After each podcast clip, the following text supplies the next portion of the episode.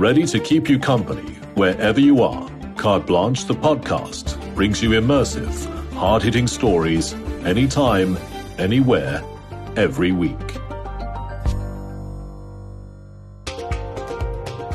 It's another installment of the Whole Week Wrap with Daily Maverick and Carte Blanche. Here's what's coming your way today. A new COVID strain makes headlines, but no need to stock up on wine and cigarettes just yet. Then will government hand over secretive documents relating to COVID vaccine procurement deals? Wednesday is election day for Zimbabwe, and things are off to a really bad start. Later, coalition government has a dismal track record in SA, but could the Moonshot Pact make a success of it? Anything is possible. But what we don't want is the turbulence and the chaos that we've seen in the metros. Um, that is that is the challenge, and I think there is a little bit of a maturity developing. And there's a lot of good news from heroic ministers to employment figures and a rising star. Let's get into it. Welcome to another episode of the Whole Week Wrap with Daily Maverick and Carte Blanche. As always, I'm your host, Lizanne Janse van Rensburg. And with us today is Daily Maverick Managing Editor Janet Heard. Janet, it's always lovely having you back on the show. How are you doing? Hi, Lizanne. It's great to be here this morning. Lovely. So I think let's get the one story out of the way that I think is giving a lot of us anxiety, and that is the EG5 or Eris COVID strain. The first South African case was recorded in Gauteng this past week, and I'm sure many people are freaking out a little. So, what are the experts saying? Should we be stocking up on wine and cigarettes again? So many South Africans will have that flashback to that alert of mm. a, a, new COVID variant strain of interest that yeah. really does scare us because because of what we what the whole world has been through. So yeah, it, it did come as a bit of a bolt out of the blue because we've been, I suppose, uh, maybe complacent, thinking thinking that you know COVID is a thing of the past and we've emerged from it. But of course, with these kind of pandemics, there will always be variants and a, a shift in their pattern. So yeah, it was a bit of a shock to hear about the variant, but they have stressed that it's very low risk and it's low. You know, it, it's not anything to go and be alarmed about. And I think we've learned a lot through the years of COVID in terms of management of these situations. Now, the first thing I did, I always I went and looked back on the government website, and I'm starting to scroll around, and you know, you get back up to speed to realize that we need to be always on alert for this type of news break.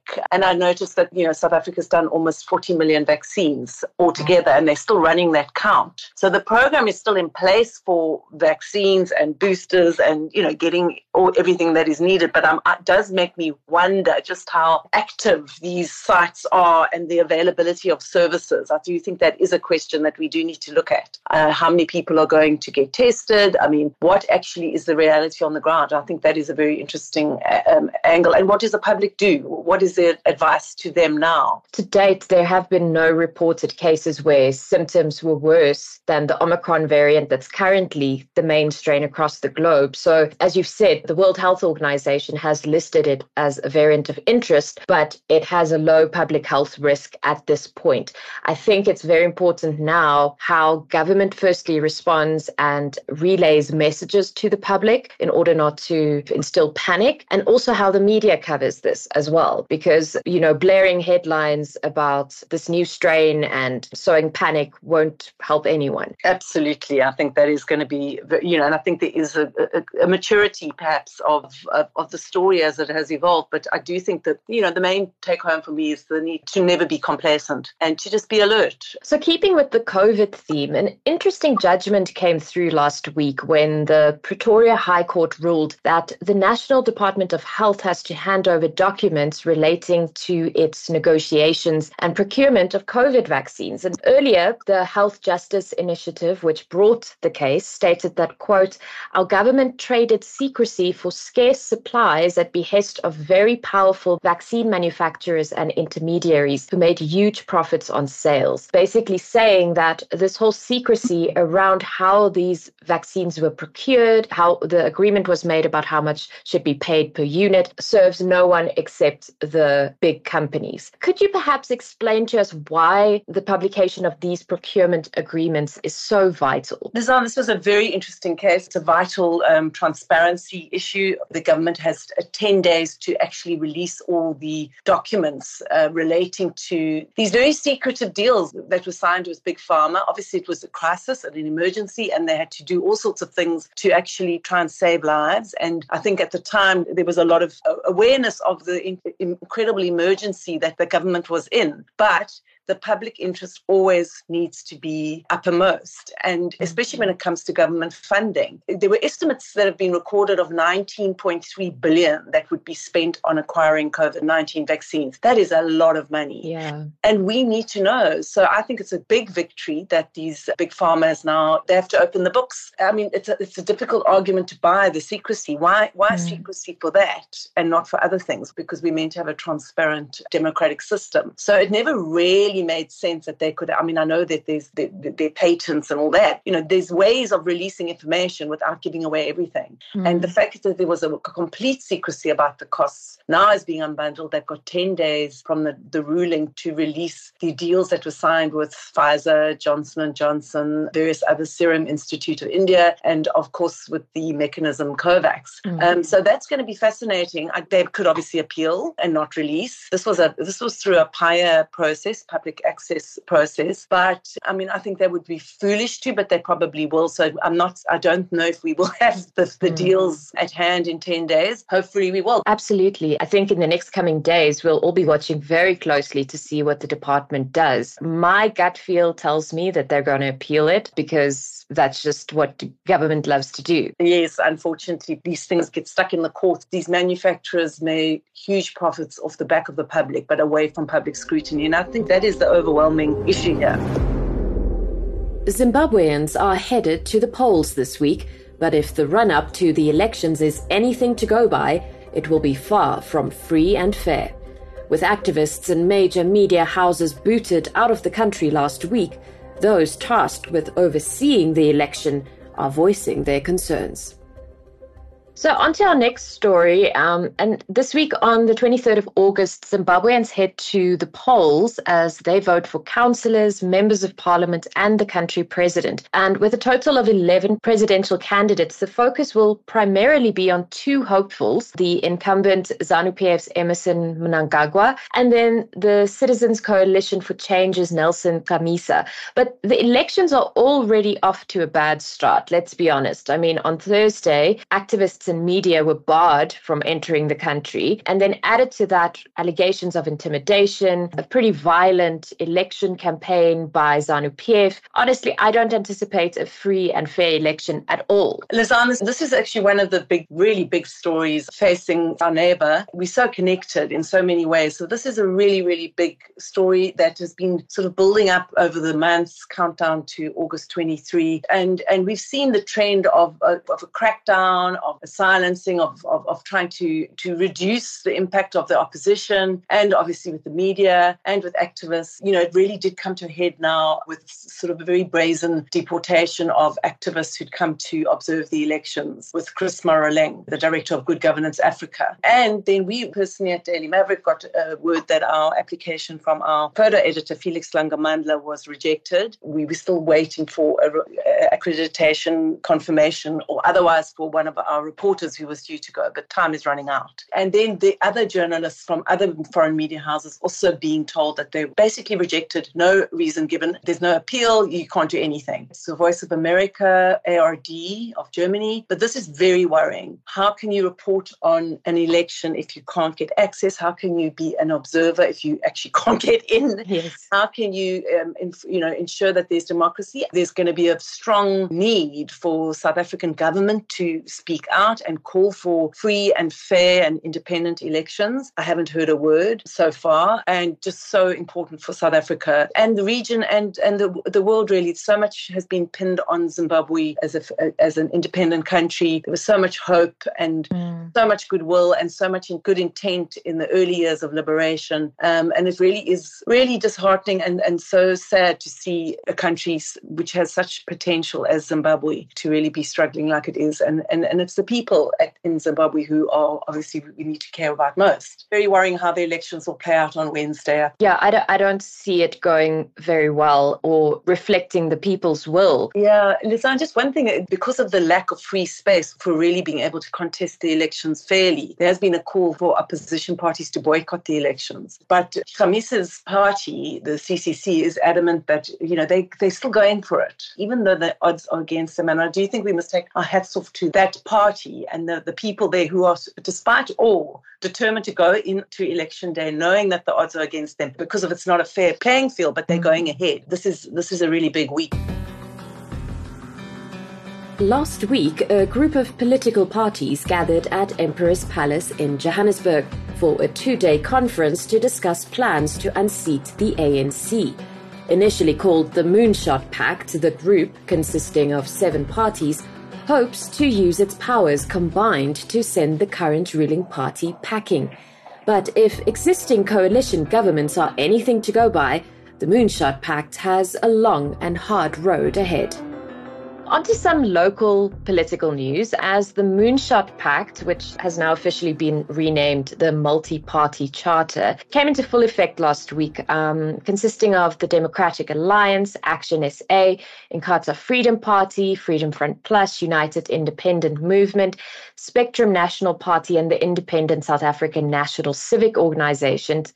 It's essentially a coalition which aims to strengthen all these parties' positions come the 2020 2024 elections. Would you say this is a clear sign that a national coalition government is more likely than ever before? Design, I think the, the coalitions per se, I mean, there's a lot of different initiatives going on with regard to a grand coalition, smaller coalitions, various um, scenarios are playing out, and there's a lot of open negotiations going on and a lot going on behind the scenes. It must be very intense for any political mm. party right now in South Africa. So, yes, I do think that uh, coalitions elections are definitely going to be the key focus of the elections next year. The main aim, obviously, is to try and come up with a coalition that will, will break the 50% barrier and to, according to this Moonshot Pact, which has now been renamed the Multi Party Charter, although I think suddenly that name Moonshot Pact, which everyone ridiculed at the beginning, it's kind of taken a bit of a hold. But obviously, mm. it's a very serious issue. Um, I think they did make progress. The fact that they actually, you know, signed a, some kind of a deal is quite significant because they came from, you know, very divergent parties What's really shocked me, though, it was, it was a big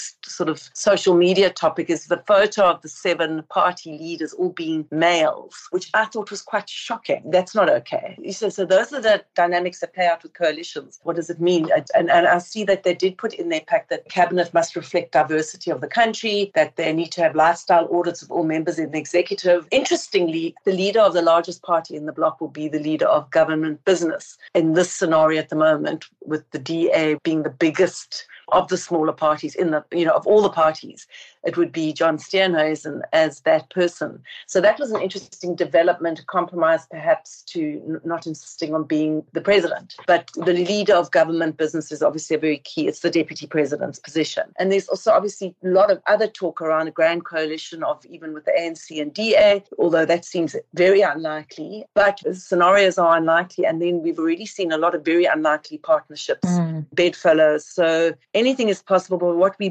don't want is the turbulence and the chaos that we've seen in the metros. Um, that is that is the challenge, and I think there is a little bit of a maturity developing with the parties realizing that actually the way that the coalitions have been running, um, these loose coalitions in in the councils and the metros, is not really sustainable and is not really not good for service delivery or for the public. It is going to be a very interesting election, and coalitions are centre stage. To explain for our, our listeners, you know, in simple terms, the Moonshot Pact hopes to maintain gain a much higher stake at the polls, but without having to actively convert voters from other parties. So, do you see South Africans buying into this coalition concept? There will have to be a lot of hard work to convince people to shift their vote. Yeah. And I mm. think that's the challenge of these smaller parties. If Definitely. that's what they want to do, is break the ANC's majority. It's all about the numbers in the end of the day. It's going to be a very tight nail biter election for sure. Yeah, I think we're in for a, a, a wild ride next year's elections. The latest employment figures are in and they brought a glimmer of hope. And right now, we need all the hope we can get. So let's get into our many green shoots for this week. First up, the latest employment stats were released by Stats SA last week, and it's looking promising.